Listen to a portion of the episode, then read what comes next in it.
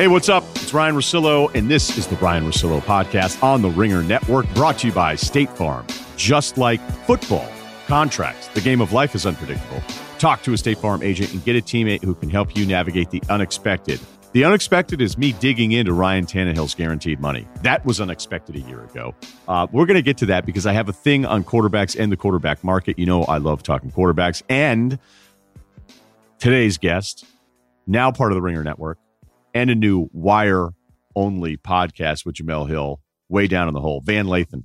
So he is uh, part of the team now, and I'm excited to talk to this guy, Baton Rouge guy, LSU guy. Didn't go to LSU, but uh, you know, you know him from TMZ probably.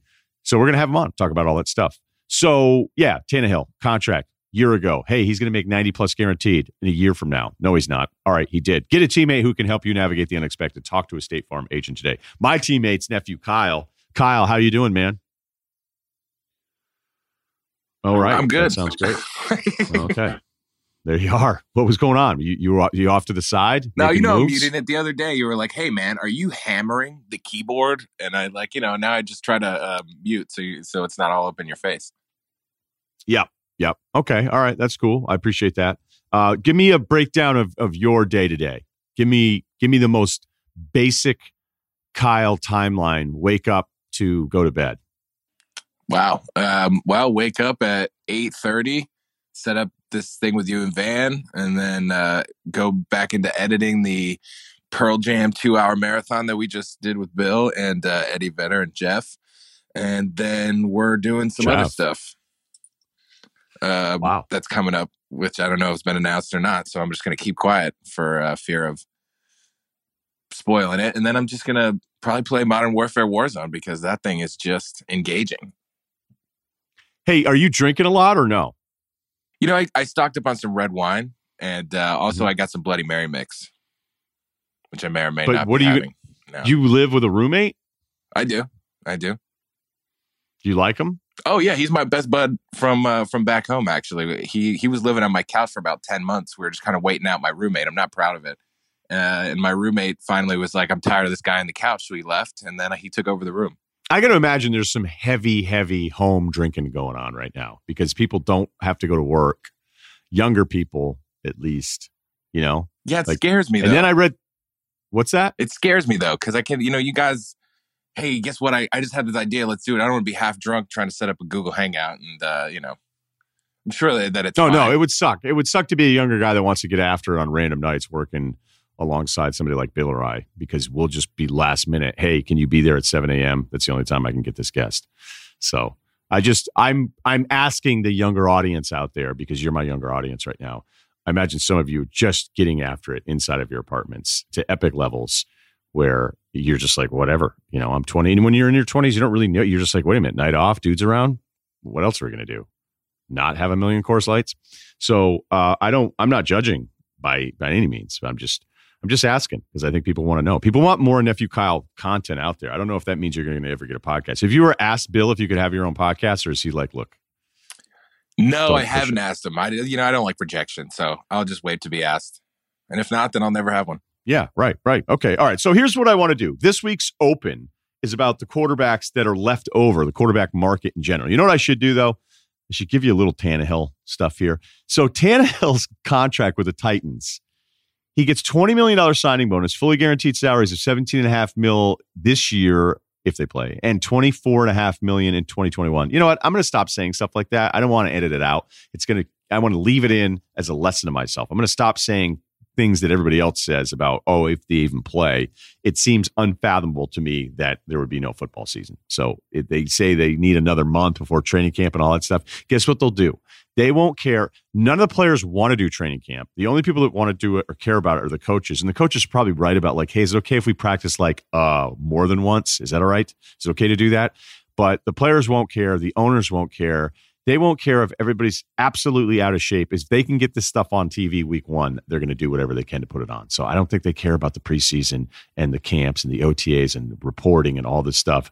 Do the draft, FaceTime everybody, just hey, what are the rosters? What's my fantasy team say? Because honestly, that's what most people care about. So TV, fantasy football. All right, so back to Tannehill, $20 million signing bonus, 17 and a half, and then 24 and a half in 2021.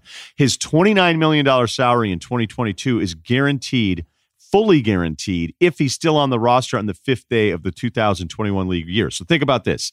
That would mean that they would have given him a $20 million signing bonus and then he played at 17 and a half million. So Tannehill made 37 and a half million in the first year of the deal that then they would have to cut him on the fifth day of the league year after that first year was over. So that's not going to happen. So the only way he doesn't see the 29 million that's guaranteed in 2022 is if he were cut after the first year where he already made all of this absurd money. So that 29 million, like he would have to I had a joke there, but I'm going to leave it alone. I'm not going to say it. Um, so that basically puts him up to, you know, Kirk Cousins, who made 84 million. He got a new deal because they were so cap strapped for him. So this means 17 and a half, 24 and a half. We're at 55, 65, 71. Yeah, it's it's 91 million. That's that's crazy. Yeah, that's right. So 62 million guaranteed fully at signing, but they would have to cut him at the beginning of the league year after the first year they just paid him all that money for it to not be guaranteed and that's not likely. So it's almost like you get a 91 million dollar contract. And hey, it's almost like when Ryen says all the time if quarterbacks got to true free agency, they would get guaranteed money. Hmm. Cuz that's what happened. Okay, so who's still left? And this is the bigger theory. This is the theory of do we keep asking who quarterbacks are much longer than we should? Is it almost like this bad relationship? Now, I understand if you're a fan of, like Jay Cutler and the Bears, Chicago fans, every year we get so mad because I'd be like, yeah, I'm gonna I don't know. I don't just don't see it. And like, no, we got Trestman. He's from Canada. Do you understand? Have you even seen at a CFL game? Do you, do you even get it? Do you know what this is going to be like with Cutler behind the helm with a guy from Canada calling the plays? You know, uh, Martz, I think, was there at some point. Saw Martz poster with the Chicago Bears. That kind of was like, oh, that's right, you know. But if you were a Bears fan, you were emotionally invested in Cutler, so you probably were a little delusional about what the ceiling could be all the time. And there's guys that have games, there's guys that have runs. We'll get to some of this stuff. We're like, oh wow, that was pretty cool. But is that really who the quarterback is? Is this guy ever going to be a top 10 guy? Okay, let's look at Andy Dalton, still available. He's going to be 32, 33 going into next year. Well, he'll turn 33 during the season. He's made three Pro Bowls. He's been to four playoff games, um, not four playoff runs, but he was with Cincinnati and he's available. And think about this they moved on from Dalton for a rookie who no one was really all that excited about. And then Dalton came back. Dalton doesn't miss games unless he's benched. He'd only missed like eight games since taking over the job after being drafted in the second round. Now, this is a Cincinnati franchise that went from 1990 to wait a minute. Their last playoff win was 1990. God, every time that stuff sinks in, you go, "Hey, when's the last time we won a playoff game?" Oh, it's only been 30 years. They didn't make the playoffs from 1990 until 2005. They made the playoffs once between 2005 and then 2011. They did a they had a game there. They lost to the Jets in 2009. So 2011, Dalton is in the games in 12, 11, 12, 13, 14, and then that brutal game between uh, the Bengals and Pittsburgh, where AJ McCarron was a starter in 2015. Dalton lost all four of those games. One touchdown, six picks. They got smashed in some of those playoff games. His yards per attempt, that, you know, if you do the adjusted metric, he was a completely different guy. We knew that in primetime games and playoff games, Dalton was 5 and 19. We watched him look like a different guy on those games and if he had a decent one, people would say, well, look at this. Look at this. You know, all you people out there saying Andy Dalton. No, Andy Dalton wasn't that good. And that's why he's still available. And that's why his own team with a year with him said, no, we're good.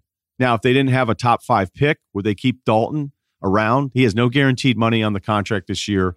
Uh, do they do they want to bring him back at some number? I mean, I mean that's not impossible, but like Andy Dalton's a classic example of why are we still debating this? And that's kind of my overall point. Same thing with Cam Newton.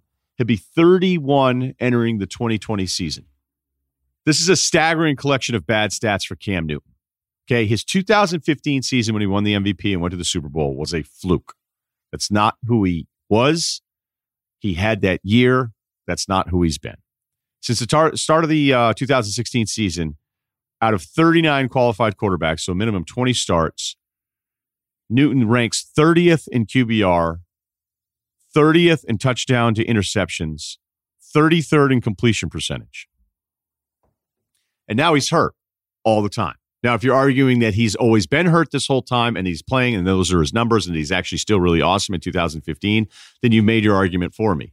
Hurt or not, he hasn't been the same guy. In 2015 was fluky. And if you bring him in and you think you're getting an MVP caliber quarterback, you're lying to yourself. So why are we still debating it? Joe Flacco is one of my all-time favorites. Joe Flacco in his first 7 playoff games, 6 of the 7 he threw for under 190 yards. Now, they were winning a lot of those games. It was Baltimore. It was defense. It was a different time. And Flacco, because people just do this with one loss records, like, ah, you know, he's doing some things. You know, he's just not doing too much. He just he takes what the defense gives him. No, he completed nine passes, 11 passes, 13 passes, four passes, and then finally 20 passes in a 20 to 3 loss to the Colts. Those are his first five playoff games. And they beat Kansas City. They lost at Pittsburgh in a great game in 2010. He was 16 to 30 in that game for 125. But people were doing this thing where it's like, oh man, look at this guy. Like he's four and three, four, you know, his his playoff record. Yeah, the first part, he was three and one to start, then he was three and two, whatever. And then he turns into Patrick Mahomes in 2012, where he didn't have a great game against the Colts, but lights it up against Denver, that 38 35 win with that catch behind the secondary, 333, 331 yards, three touchdowns, no picks, three touchdowns, no picks against New England um, up there, and then three touchdowns, no picks against San Francisco, where he throws for 287. That was a mirage. That's a deal with the devil. And yet the pro Flacco crowd was then felt you know justified by an absurd run that wasn't who he was. Much like Cam's 2015, that's Flacco's year. I remember going on, and I never thought he was that great. The Matt Ryan Flacco debate is done. It's it's been done forever, as far as I was concerned. But it was still going on. And after that Super Bowl, we were down in New Orleans, and then you know get back. I'm doing the show with Van Pelt on a Monday, and he was very pro Flacco. And I don't know if it was just because he liked saying Joe Flacco in that accent, but he was like, Will you admit you're wrong? And I went, Yeah, I guess. that was all you were going to get from me. I go, Yeah, I guess I'm wrong. And then he's like, Good for you. He goes, Nobody ever wants to admit they're wrong in this business. You'll do it every now and then. And I was like, Yeah, I don't really feel like I am admitting I'm wrong. I just, I can't believe this guy turned into this guy. And guess who he's been since then? Nothing. And again, if you want to say it's all because of the injuries, I don't know that that's entirely true. Baltimore said we're good. Carolina said we're good with their MVP. Cincinnati said that they're good. And that brings us to Jameis Winston. I know he led the league in passing yards per game and passing yards overall. He had 30 picks and 12 fumbles. You can't operate with a quarterback that way. And really, the reason he threw for all of those yards is because he's throwing all those picks. He's making throws. Other guys are like, well, I can't do that throw. I'm going to go back and look at his 2015 scouting report. Nolan Nawrocki, who is really good at this, despite perceptions of his criticisms for some players versus others.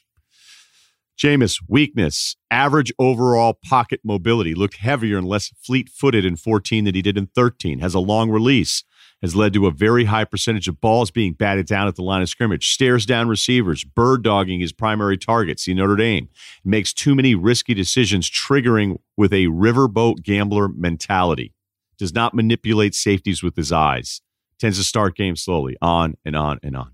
Winston, for all the positive numbers, it's just he's almost like a stock that you go, yeah, man, it's so volatile, it takes off, and sometimes I make a ton of money, but then there's other times in the pre-market where I've I've lost more than my initial investment, and I just sit around and wait the whole time, and you already know what's going to happen. Like, do you want to be invested in that kind of thing? You don't. Now, Tampa's a little different because they were able to bring in Tom Brady and they feel like this is a culture changing thing. And that's always another part of the equation with these quarterback decisions. It's who have we been for a long time?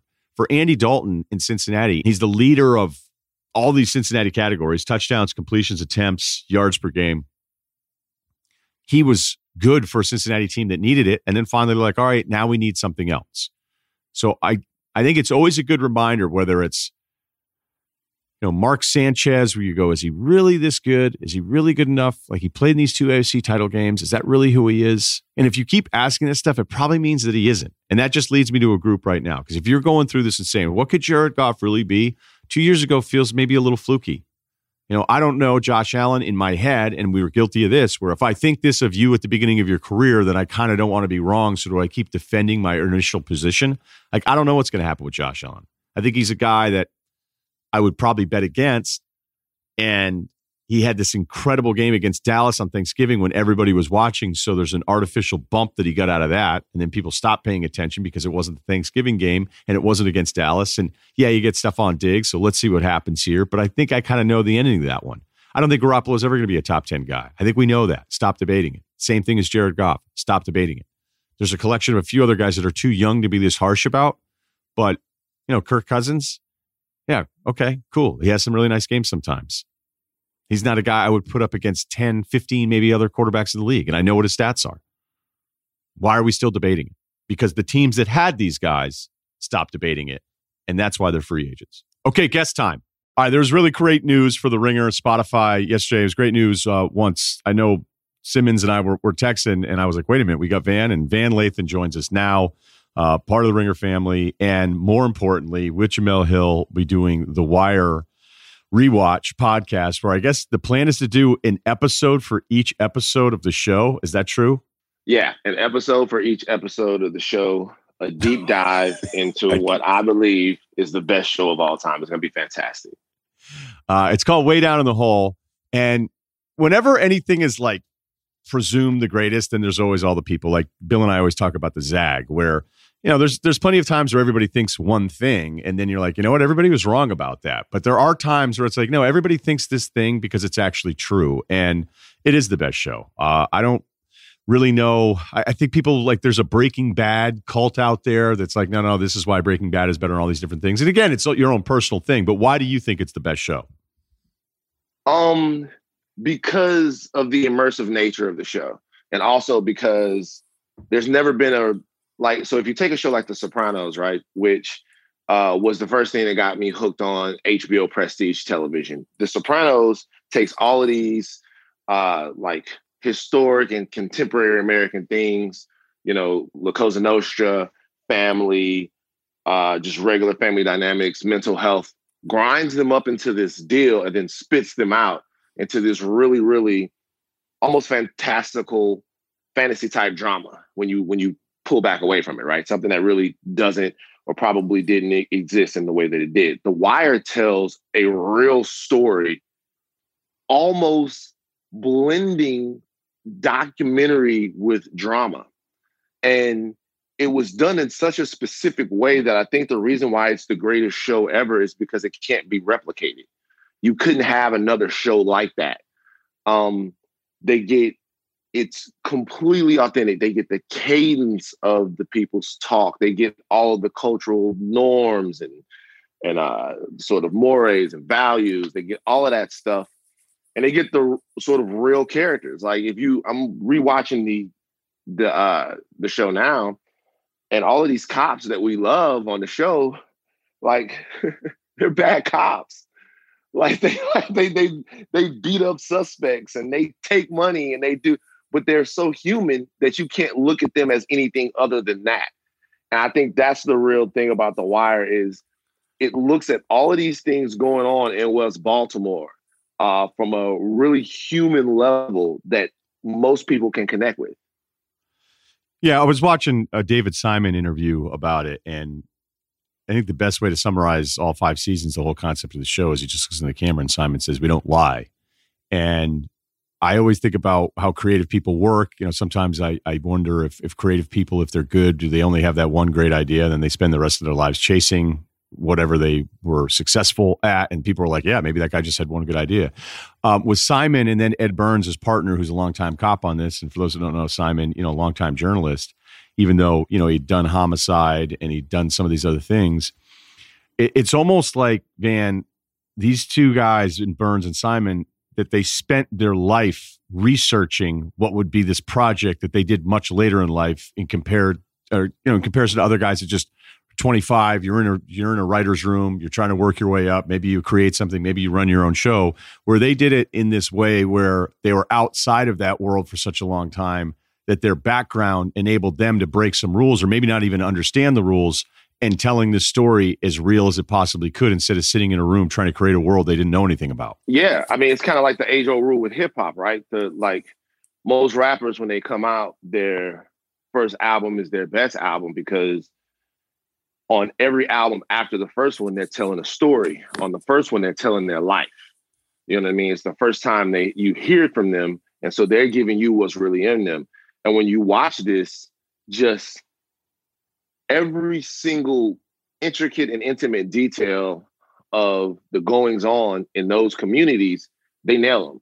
And they nail all the industries. They know what's happening at the port. They've covered that. They know what's happening. Like you, if you have a show written by a cop and a guy from the newspaper, a newspaper guy, it's gonna have weight to it that other shows might not. So um, when you look at that, and even even in when you watch the show, you know, they're like some of the acting's bad.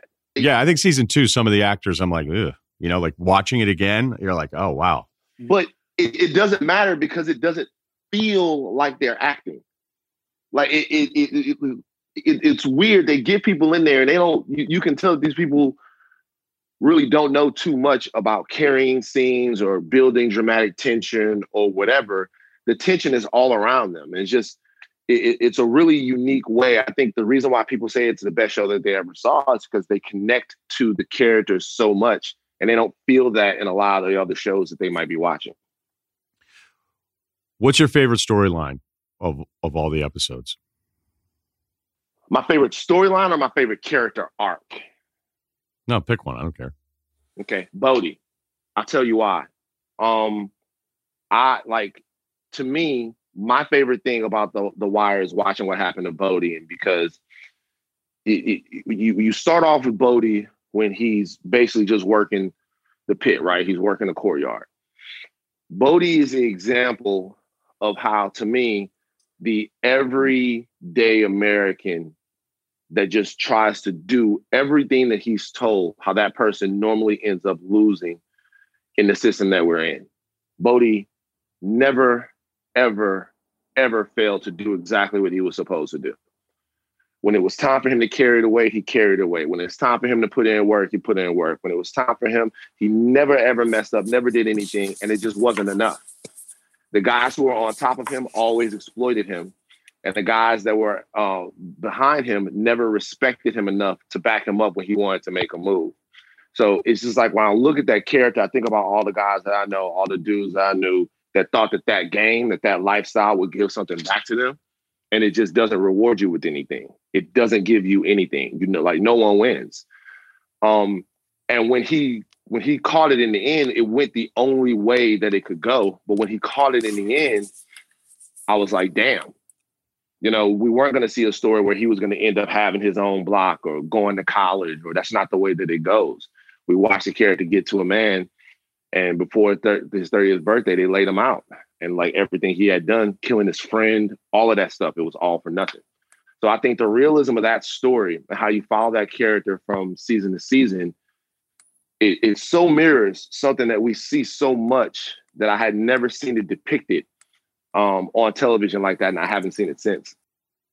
Yeah, that's what I loved about the end and the whole thing, and and you just figure it out. Like this is not cops and robbers. This is real, and sometimes the cops lose, and sometimes the person you're rooting for doesn't. And you know, it just I love that it does things that you weren't really doing in television before that. And Brett Martin writes this great book, The Difficult Man, about all of these shows that you're talking about, prestige television, HBO giving David Simon this opportunity where Simon's like, Yeah, I sold this show. He starts going after these incredible writers, all of these guys that have massive resumes, and they're like, What's the show? And he's like, Ah, you know, it's it's drug deal, Baltimore, you know, figure it out. HBO's not giving him notes. And Simon even says when they gave us notes, I was like, you know what? Uh, don't worry about it. You'll figure it out. And they're like, okay. Like the leash that they gave Simon. And then when you go through that book, which I, I can't recommend enough. And obviously, too, as well, Jonathan Abrams, who's a guy we know, um, All the Pieces Matter, the oral history of The Wire, the story of The Wire. But HBO was constantly trying to cancel this thing, and Simon would write. Not only was he a great writer for television, apparently he's the most convincing guy ever, as we saw in the writers' agents battle where he just he would write these letters to HBO saying the social importance of the development of the show and the story and HBO would just be like okay fine fine like we'll give you another season even though I don't think anybody's watching it which is just so absurd that it's turned out to be most people's favorite show that like this kind of stuff and yet there was always this feeling that it wasn't anything close to a success no for me you know what the, the interesting thing is so like um I was so into Sopranos that at Louisiana Tech University, like I went and lobbied for us to be able to have HBO in the dorms.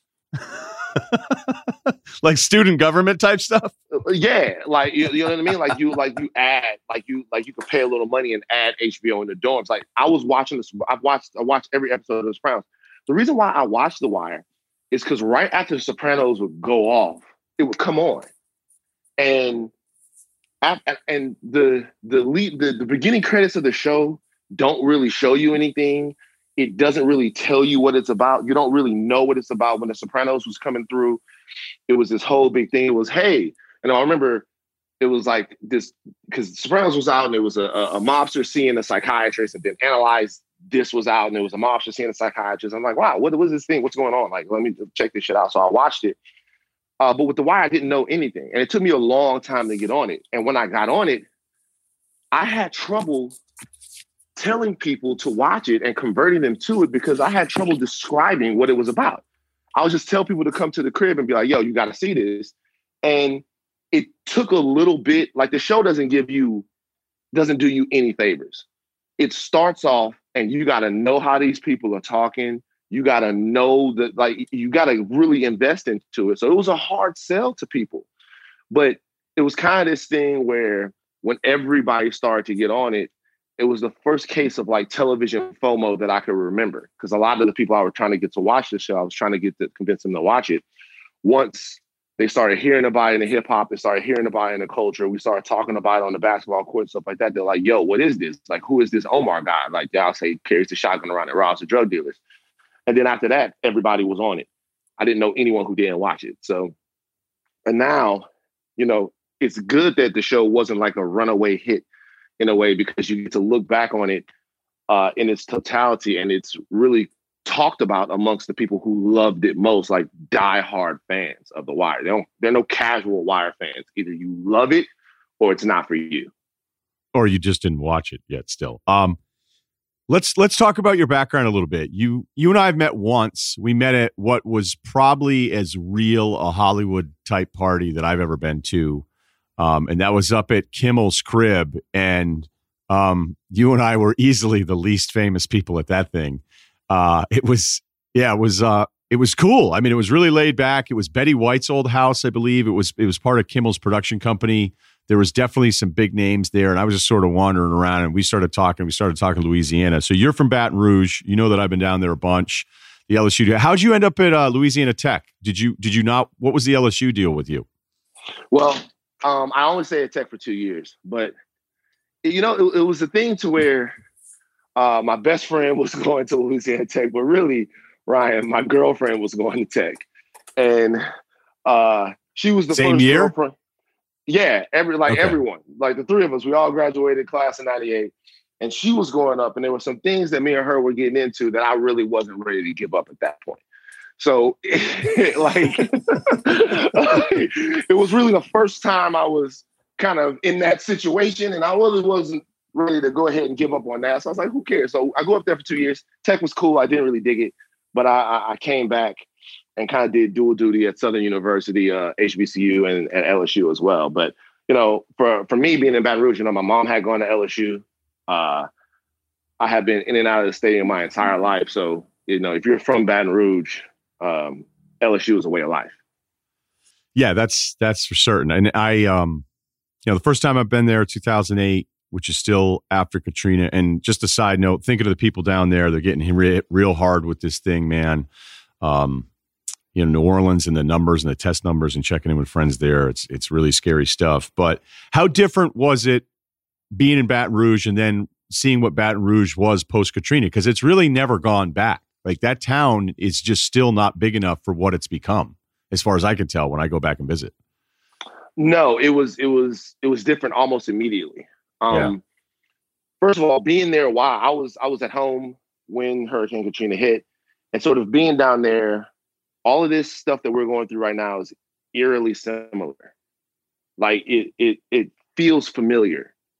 Like I, I remember being in a Walmart um during the time right after Katrina, uh, and looking around and and like seeing no food on the shelves, you know. And I was thinking to myself, like, what do we do if you go to Walmart and there's no food? Like, then what happens? It was weird. I, I saw people stealing out of each other's grocery baskets and stuff like that. I remember having a conversation like, is that stealing? Like, can you be? I remember it was just a whole deal. And you just saw how quickly that society and civilization and all these institutions that we've put um, uh, so much faith and really rely on for our survival, you just see how quickly they can be ripped to shreds. And I told myself then I would never forget that lesson. I would never forget the lesson of just how easily the things that keep us alive can be like taken away from us and kind of what that means, like as a person, uh, you know, kind of growing up. But as far as Baton Rouge, um, yeah, like we immediately got hit with a bunch of things that we could not um in any way uh sort of tolerate or sustain or whatever, however you want to put it. It was just too much. But I will tell you this, not very many people complained about it. Um, as far as as, far as people that I was around, because these people coming from New Orleans, they were, you know, kin. They were cultural cousins. Like we were, it, it, I don't remember he, ever hearing anyone from home talking about, uh, you know, how bad things were. It definitely put a strain on what we what we always knew, but there weren't just very many people that were that were tripping about it. Um, uh, but but the city expanded. You know, a lot of the green Baton Rouge was a very green place. You drive down Blue Bonnet or you drive down Burbank, and you'd see all of these trees and places that me and my dad used to go hunting and explore, all of that's gone. All of that was replaced with, you know, things that they had to do to expand the, infrastructure of the city and the, so people could live and shop and work and eat and entertain. So um, almost overnight, you took uh, a, a medium-sized city with a small town mentality and it had to grow up really quick. quick. It was like it didn't have an adolescence. So they're still dealing with that. And really, even now with stuff like this, I'm my parents are still back there. I'm wondering uh, with the the population that it has and kind of the resources that it has, if Baton Rouge is too significantly hit, if we're going to have what we need to kind of go through it. Yeah, it's just so densely populated. You know, that's that's what scares you, especially you know that's what we're seeing in New Orleans right now. So how do you go from that to? And I know a little bit of your LA story. I'm um, just researching and everything, but what what made a guy, you know, Baton Rouge, going through school, finishing up, and then going, all right, I'm headed to LA, and then ultimately something where you're you're doing stuff, you're doing real things, and years later, I don't know what that gap is. So take us through that. Nah, I met some people, man. I was doing this. Uh, I was on this movie, right? Um, and the movie actually has a wire connection. It's this movie in Baton Rouge we were doing called The Reaping, and The Reaping was with Hilary Swank, and it's a terrible movie. Everybody knew that it was terrible. While you're doing it, yeah, yeah it was like, so funny, bro. I'm fascinated. No, I'm fascinated with asking people about like like a week on the set going, oh man, this is going to be bad. I, I just I don't know. It's not that I'm negative, but it was like it was it was like it was kind of a because that was it was kind of like an era where there were a lot of movies that were be, being made, and it was crazy because like they had just everybody had come off All the King's Men, and they thought All the King's Men was going to go win eight Oscars. It ended up being terrible. Uh, and then there was failure to launch. And all of these movies people had done that were being getting shot in and around Baton Rouge. And then this one comes, it was like a, a Hilary Swank vehicle. Um, and it was a it was a horror film. And so everyone was talking about just how bad it was, but they hadn't casted one of the roles. And then the guy they ended up casting the role in, uh, casting the role with was uh, Idris Elba. And when he walks in, I go, "Oh shit, Stringer Bell!" And then he spoke, and I was devastated because I wasn't expecting him.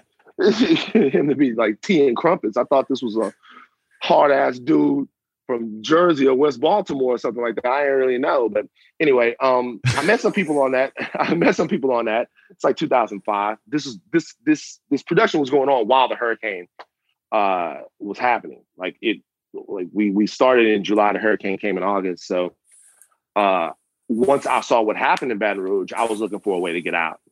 I was looking for a place to go. Um, and I met a producer there who had told me that some of the stuff I was sending him writing wise that he liked it. And he was like, come on out to LA.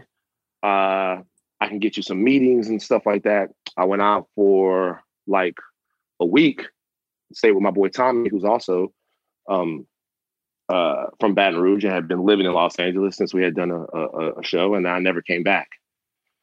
I was supposed to come out and just meet with some people and do some stuff, and I just never, I never came back. I, I stayed. Uh, I got a job at a small production company, and then um, I worked there for a little while, and I found my way to TMZ maybe like five years later. But it, it really wasn't a move. I didn't have a job. I didn't have anything secure. It really just things were so depressing and so bad at home that I had to kind of stretch my legs somewhere else, and LA was that place. So the TMZ part of it, because you know, I know that it was um I don't know if it's the I doubt it's the ending you want. I don't know how much of the story that you want to tell, but I I know that that's going to be frustrating because it was such a popular thing. I also think the arc of TMZ is kind of interesting in that people are like, "Oh, TMZ, those guys." And then it's like, "Wait a minute, TMZ gets all of the stuff right and they get it early." And you're on the show and it's a combative thing. Um I, I don't know. I, I guess I didn't really watch the show all that much. I think honestly, all of us were just horrified of the idea of ever being on it. and so, you know, and um, you know, what was what was that like? Because I know the beginning part of it, you were kind of on these TMZ tours, and then you end up on this show, and now you've got this thing, and people are watching you, and it kind of changes who you are, or at least not changes who you are, but the perception of you. So that had to feel like kind of one of these things where I'm grinding, I'm grinding, I'm grinding, and then you're like, oh shit, like this is real now. Yeah, you know what? It really never felt like anything. I think that it, when you when you get there, uh, to to your point, I didn't feel it, that was happening, but I didn't feel it. Like you, I didn't feel it till after the Kanye thing. After the Kanye thing is really after, the only time I felt anything of kind of what you're talking about. How many years? How you were seven years on the show when, and for those that may not have, have seen this, you know, uh, Van and, and Kanye got into a big argument um, really after Kanye felt like he was just going on to say ridiculous shit just because his, he had an album coming out. I mean, this was kind of Kardashian Kanye 101. He said slavery basically is a choice, was a choice. And, you know, uh, I don't, I don't care who you are. Um, you know, uh, so anyway, I just wanted to make sure everybody was, was filled in on this whole thing. And, and if I get any of this stuff wrong, feel free to correct me, but I know not, maybe everybody knows all the stories. Nah, you got it.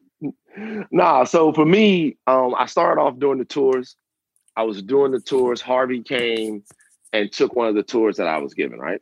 And after uh, he took the tour, um, uh, he decided that he wanted me on the show. He's like, I gotta have you on the show. So uh, I'm like, now I'm like, I'm gonna be on television, which was weird. Um, so I'm like, okay, well, I go from being a.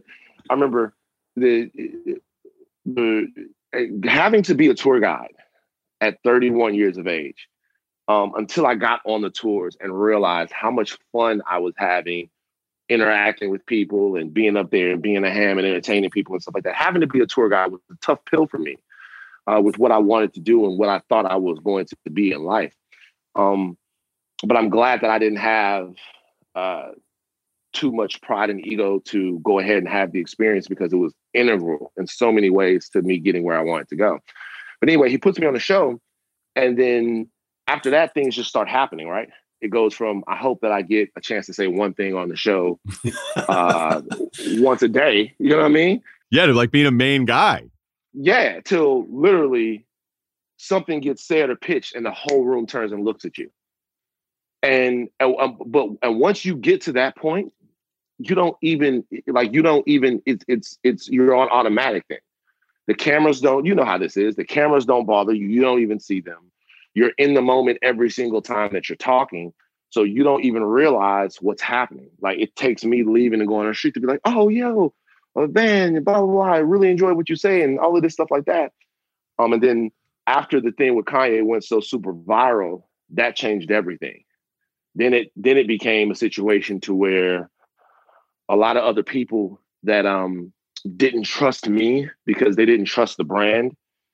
Uh, what do you mean by that? That what I mean is that, especially in um, my community, and there is a what I didn't understand about TMZ when I got there is I thought that TMZ was um, more akin to Access Hollywood, ET, uh, all of those places. It's not. It's uh, it, it's a place not not just about content, but also about ideas. And some of the ideas that come out from TMZ aren't always uh, accurate or reflective. The stories are always accurate, always for them, always accurate. Uh, but uh, some of the ideas and some of the the cultural conversations that come out of TMZ aren't accurate, aren't accurately reflective of Black culture, aren't accurate in terms of of of other groups, and that strains them, that pains them. Some of the depictions of people um, people have problems with. They don't think that they're fair. Now, inside the office, what I will say is all of those things are talked about, right? Um, but the reality is, wherever, whatever organization that you're at, wherever you are, uh, the person that can hit publish is the most important person in the building. They have final say on the headline. It it really flows through kind of their worldview and things like that. So there are a lot of, just to be honest with you, black people who have major problems with TMZ. Now, me, never having been anything other than um, uh, a believer in my community, I, I struggled with that when I learned it. At first, I really didn't know, but I struggled with that when I learned it. Uh, and a lot of times you saw me on the show always making sure that I represented a voice that could sort of translate culture for people out there that might be feeling frustrated with some of the things that they were hearing. And I took that very, very seriously. But I was still, for a lot of people on the outside looking in with that, because I was there and they're thinking, you know, how with us can you really be if that's where you're at? And I get that. Yeah, you know, I look, I, I can only jump in from a perspective that is is completely different than yours, but you know, working with guys in sports, um, guys that you know I've known a long time, former athletes, opinion guys, you know, black guys that I worked with at ESPN, and sometimes something would be said, and then I'd be off the air. I'd be like, "Hey, why did you why did you say that?" And I've had a few guys go, Hey, if I don't stick up for that guy, then I get trashed. I get absolutely trashed. And it's just not worth it. And it is something that I've definitely learned, which I don't, I don't know that I would have, I, mean, I know I would have never learned it had I not worked with a bunch of different people, but there's sympathy that I could have for very in your face stuff when it comes to race. But that one is one I have a lot of sympathy for, for for any black person that has a position where they're on air where it's like i'm trying to be true to myself but i'm also getting judged in this way that if i'm not down like i never get judged that way. If i don't stick up for a white guy nobody gives a shit. No white guy would be like how come you didn't stick up for this athlete in this debate? And i'd be like that didn't even enter my mind. And it's something that i didn't understand until i was doing it for over a decade where i get exactly what you're saying where it's like wait a minute if i have an opinion and this is what i'm doing but if the standard that you're held to is a really challenging one. And I, I, do think that that's true, unless you you disagree with anything I said there. No, I, I do. I think for me, I've never been disingenuous about it. I think that, and I'm not saying that those guys were either, but I, am what I'm saying is that if there are things that I legitimately might understand about a particular story that you might not, right? And if you have a room full of white people and I am the only black voice, everybody's talking about the way they about the way they see something, how stupid it might be, how crazy sure. it might be, how whatever it might be. But remember, I'm from there and I can explain that to you. I can explain to you, I mean, there might be people who think stepping back from it that an LSU tailgate is stupid. That it's stupid to set up at 5:30 a.m., drink all day long, never even go inside of the stadium or to or to spend your whole life doing that or spend your whole fall doing that. For me i can understand i can tell people just how important that tradition just how important the team is not just to who we are like from a sports fan perspective, but to our national identity, like how important college football is in the South, right? How it helped integration, how just ingrained it is with us, how we simply care more, which is the reason why we'll always be the best at it because we simply care more. I can articulate that to you. And so it's the same thing culturally, right? It, it doesn't have to do not necessarily sometimes with me defending someone that I might not otherwise defend. Mm-hmm. What somebody did might be indefensible, but explain to you the environment, the situations, or how that person might have come to that decision. I think that's important to humanize people because a lot of times when you're when you're at an organization that deals in scandal or deals in celebrity stories like in the way that TMZ does, it's very easy to kind of sum people up by the things that they've done and not who they are. And so a lot of times in the room, it was kind of my deal to kind of be that, like say that and be there. And it still seemed like for a lot of people um, who didn't even know me, that would associate me with TMZ that prior to me being uh, the the back and forth I had with Kanye, they still were kind of on the outside looking in. But after that, they said, okay, this guy seems like, you know, he's down. And that's not for me to say that that uh that that was my goal. It wasn't. Like what you saw between me and him, um, because I couldn't care less about the perception of me. I am who I am what you saw between me and him was like an honest frustration me expressing uh well how crazy I felt what he was saying in a respectful way.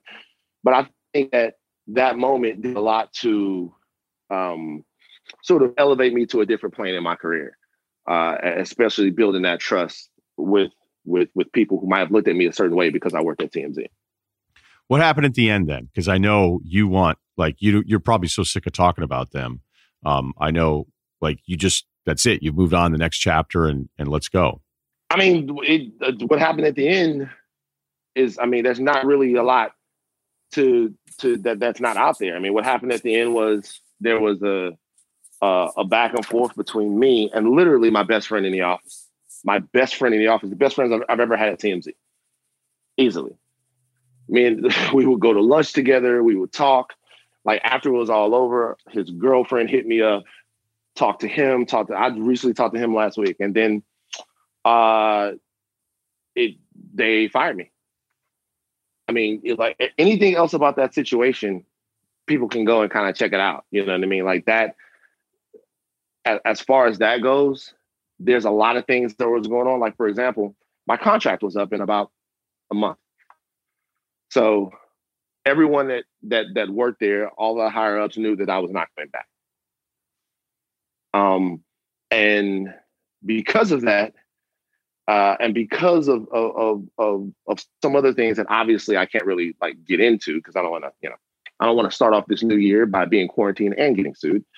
Uh, there was a there was a uh, there was a lot of reasons like there was a lot of reasons that it was just time for everybody to go their separate ways. But I will tell you this, and I'm a religious man. I am. And I swear on the blood of Jesus, what happened in the office just wasn't that big of a deal. Not, not, not. In, I'm not laughing because it's just what happened in the office just wasn't that big of a deal. Like it just that wasn't going to be the thing that really was going to put the nail in the coffin.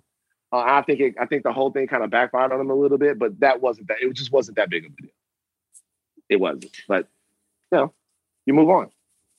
Okay, let's uh let's move on to kind of going back again because this is the part that I love. I love success stories. I love being naive when you first get to LA and and all the stuff. Like I've gone on pitches, but I went. It was five years ago, and the pitch wasn't really my pitch, even though it was. It was originally my idea, and it got changed around, which motivated me to come out here because I hated how bad it went, and I had really nothing to do with it. So I was like, if I'm going to fail, I'm going to fail on my own. I've done meetings now where I've been out here where I've gone. Oh my God, they may give me a security badge at the end of this meeting. That's how into me they are. and then you'll email and go, okay, this guy hasn't gotten back to an email in a year. So maybe that meeting didn't go as well as I thought it did. That's a really hard thing to kind of navigate. So, how was that with you? You're coming from Louisiana, you're staying at your buddy's place, but you think you have these ins and these contacts, and eventually it always leads to everything. There's like a thousand no's before there's the yes. But what was that like for you, not understanding how LA worked as your first, you know, time trying to understand this business? Well, I think my countryness helped me in that though because oh no kidding. I, my, my dad would always say stuff. My dad would be my dad have uh, my dad is both the simplest and the most brilliant man i've ever known. You know what i mean? Like like my dad would say stuff that was really really like just it, would be on the nose. He'd be like uh i, I like i'd be uh I, I want something from my girlfriend right and my dad would say something like well anybody who cares about you, you don't have to ask them to feed you. And I'll be like, what? He's like, if somebody cares about you, they're gonna know you're hungry. And if they don't know that you need something, they don't really care. And I'll be like, all right. So whether that's true or not, that's really the way that I started to like live my life, right? So I would come out to LA with all of these things, thinking that I was gonna be Shane Black and all of this kind of stuff like that, right? And I would reach out to these people and they wouldn't reach back. And I'd be like, whatever. Literally. I would think about, I, I don't, I'm not, I'm not going to get on the internet and blast you. I'm not going to get on the internet. I'm not going to go crazy and speak bad on your name. That's how it is. Cool.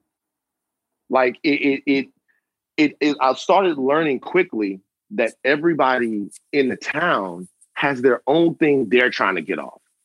And really, they're talking to you because they think that you can help them get their thing off.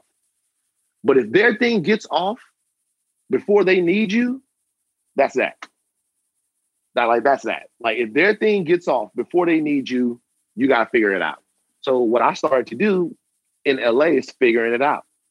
I had an air mattress and a laptop. That was it. Didn't knew one guy, then that guy moved back to Baton Rouge. So it's like for me, for me, I didn't have time to sit around and cry about how fake people are or or, or, write like long Hemingway-esque novels about the the fallacy of man and stuff like that. I had to go and feed myself and get it and make sure my people back home were were were okay. So I went that. I went and found the jobs. I lived in the hot ass places in Van Nuys with no AC. I just did all of that. And after a while of just processing and doing stuff and getting up and going, I found my place. I found myself in a place which was TMZ, where actually the better you do, you were actually rewarded. And then throughout my 30s, those rewards came. But I can't tell you, bro, like it was, it's, it was, it was a different level. Like it's one thing to be back home, right? And to be talking to somebody and then to have them stop talking to you. That's not how it was in LA. It was you were talking to someone and then they changed their phone number. And you're like, what the hell? like this person that you knew you know what i'm saying like this this person that you knew it's not that you don't know them anymore it's like you never knew them and, and, and it was like i'm like all right well cool but i just i had to keep moving on because the one thing i didn't want to do was go back home so i had to keep figuring it out yeah that's what people say when you come out here you can you only succeed if you have no choice like if your only choice is to succeed then then you'll do it. Um, yeah, and so that that's kind of what the deal was, and you know, I didn't need much, uh, and I, I got it done. Did you ever feel like because of the position on TMZ that you had celebrities that all of a sudden were reaching out to you because they were afraid if anything ever went sideways, they wanted like an ally in the room? yeah, that I had a, it was both ways. So funny. It was both ways. It was number one. It was like uh, you would see people out in places like that and hey man, come over here, bro. Like, I just really need somebody to kind of speak for me, dog, because I don't have nobody to speak for me. Do you have a story that you can share? I mean, I know the names thing is tough here because that's what I would always think is that like if you were a guy that was sort of notorious and he see you out at a spot, I'd be like, oh shit, Van's here. like I, I, I have one. I can't really name the names, but I have one, right? Okay. I have a friend of mine who is uh like a, a semi big. I, I, can say this guy's name, like I met Taye Diggs on the basketball court. Taye Diggs, great man, great guy, is my first friend, right? My first celebrity friend, like Taye Diggs. I think he follows me. Yeah, go ahead. He, uh, he follows everyone. it's a joke. Okay? yeah, right, right, yeah, right, yeah. Somebody tweeted once that Taye Diggs is the new verified, and I thought it was like the most brilliant tweet ever. But go ahead. You know what the crazy thing is? I don't think he follows me, and I I, I feel a certain way about it. Like it's like it's like I'm like Taye.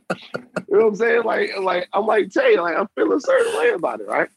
Um. So uh, you know, we Taye had had a movie premiere um some time ago. Uh and we we gone to the premiere and it was so great. And like once I said this was not a Hollywood thing, like he met me pre TMZ. Like this was like 08 or 09, just on the basketball court, and we just became friends. Um and so we're going, so we go to the uh the um the the premiere. It's amazing seeing all of these great people. It's a big time premiere. It's at the Chinese Theater or something like that. We go there. We cool. I meet him after. We go. We we go across the uh the street to the Roosevelt to the after party, and um we're we're gonna go to the after party and have a great time. Blah, blah, blah. And then it's going it's time for the after after party, right? Now it's time for where we headed what we're gonna do. Nobody was doing anything crazy. It wasn't anything illicit. But now this is where the fellas are gonna go have some fun. There was another guy, right? And and he's a semi big time star too. Great looking guy. Uh, he's cool with me. Probably doesn't even remember this. And he comes walking out of the place like, yo, it's time to go get it. Yeah, yeah, yeah. And then he looks at me and he was like, you know what, guys? you know what, guys? I, I, you know, I have to. I have a, I have a big shoot with the Ford Motor Company in the in the morning, and I, I really need to go get the right amount of sleep for it. And then, and, and, and even Taye was like, "Yo, did you just say the Ford Motor Company, nigga? What's wrong with you?" Yeah, and, and like we were all looking around, like, like we we all like, what, what are you? And and like and he and he leaves, right? He goes, and me and we're on our way to the spot, and Taye goes, "Yo, what was that about?" And he's thinking about it in his mind, and he was like, "Bang, that was you." And I was like, "What?" He was like, "Bro, you're like celebrity kryptonite," and I was like, I, I felt so bad. I was like, "Yo, you want me to go home?"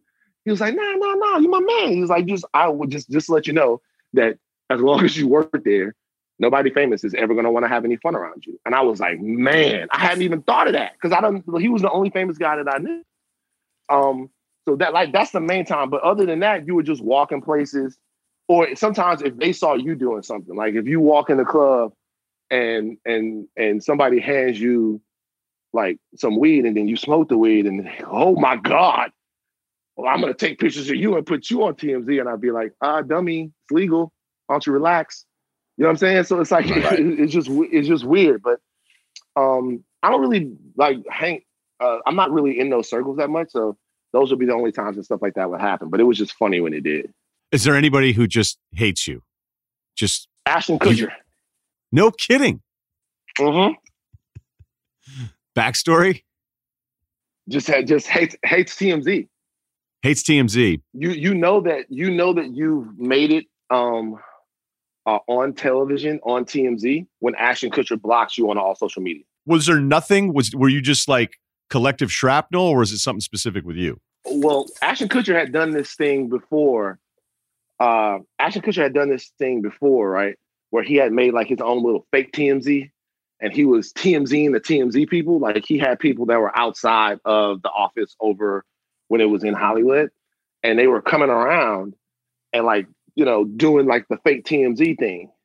Um, like put the put the put the camera in your face and ask you questions. Ha ha ha ha ha ha. And then you put it on the internet or whatever. Um, but he had a huge problem with it. I don't know what they had reported on him or what they had done with him. I wasn't a part of it. A lot of that stuff might have happened before I was there or whatever. But I remember being in the office one time and and a, a, friend of mine at the office, a great guy named Eric, he goes, uh, yo, you're blocked by Ashton Kutcher. And I was like, how would you know that? He was like, we all are. And I was like, there's no way Ashton Kutcher would block me. I've never said anything wrong about Ashton Kutcher. I like Ashton Kutcher. I love that 70s show. I even like that stupid movie, What Happens in Vegas. Nobody liked that, but guess what? I did. and so I was like, there's there's no way that that that he would block. I went on there, blocked. And recently, since it was a big deal and a big story covered on page six everywhere, that I was no longer working at TMZ, and everybody knows right? I went to see if I was still blocked by Ashton Kutcher. Guess what? Still blocked.